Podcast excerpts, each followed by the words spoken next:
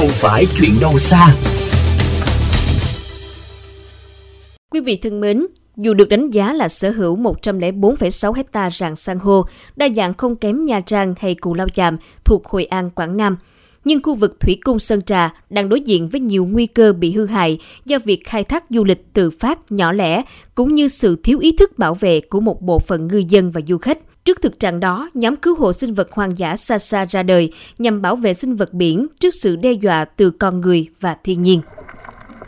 Sasa được lấy tên từ một kỷ niệm rất đặc biệt. Sasa là tên của một con cá heo đầu tiên mà nhóm tham gia cứu hộ. Nhóm bao gồm những thành viên gắn bó với biển, yêu biển và muốn được làm điều gì đó có ích cho đại dương. Anh Lê Chiến, người sáng lập trung tâm cứu hộ sinh vật biển Sasa chia sẻ, những ngày đầu tiên thành lập, các thành viên gặp không ít khó khăn. Ngày đầu tiên thì thực sự là rất là nhiều khó khăn. Ờ, chỉ có mình tôi là có chuyên môn về sinh vật học đại dương, còn tất cả những thành viên khác thì đều ờ,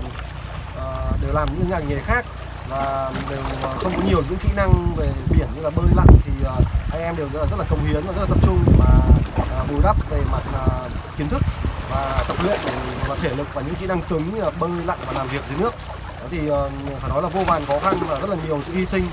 Ờ, nhưng mà bù lại thì chúng tôi rất là vui chúng ta cũng đã có được cái sự uh, trao đổi và sự ờ, tìm tòi nghiên cứu lẫn lẫn nhau rồi uh,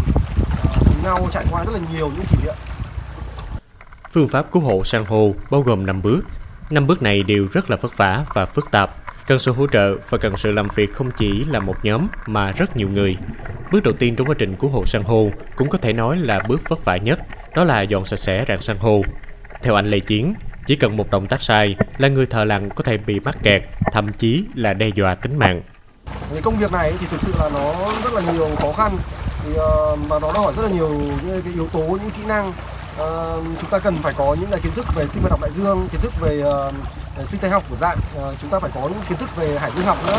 và phải bơi lặn rất là tốt. Thì điều đấy làm cho cái cái môi trường làm việc của chúng tôi nó trở nên rất là khó khăn đặc biệt là thời tiết thì càng ngày càng khắc nghiệt ờ, sóng bão rất là nhiều thì um,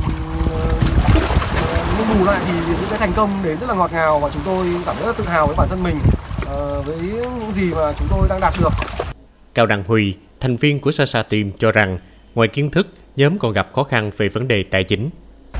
vấn đề tài chính của chúng tôi đều đang phải là tự chủ bỏ tiền túi ra ờ, về mặt xã hội thì ờ, nhận thức của mọi người hiện tại vẫn còn chưa cao đặc biệt là với các bạn trẻ tuổi tôi hiện nay thì uh,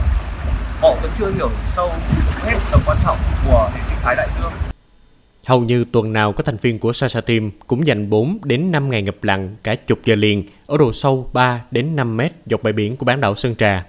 Họ dõi theo tình trạng mật độ che phủ, độ đa dạng của các loại san hô phiền quanh Sơn Trà và lắp đặt hệ thống các bạn dưỡng san hô. Công việc mặc dù nguy hiểm, nhưng Sasha Team cho rằng sứ mệnh của họ là khắc phục những thiệt hại mà con người đã gây ra và bảo vệ các kỳ quan của đại dương. Sứ mệnh đó không thể ngày một, ngày hai.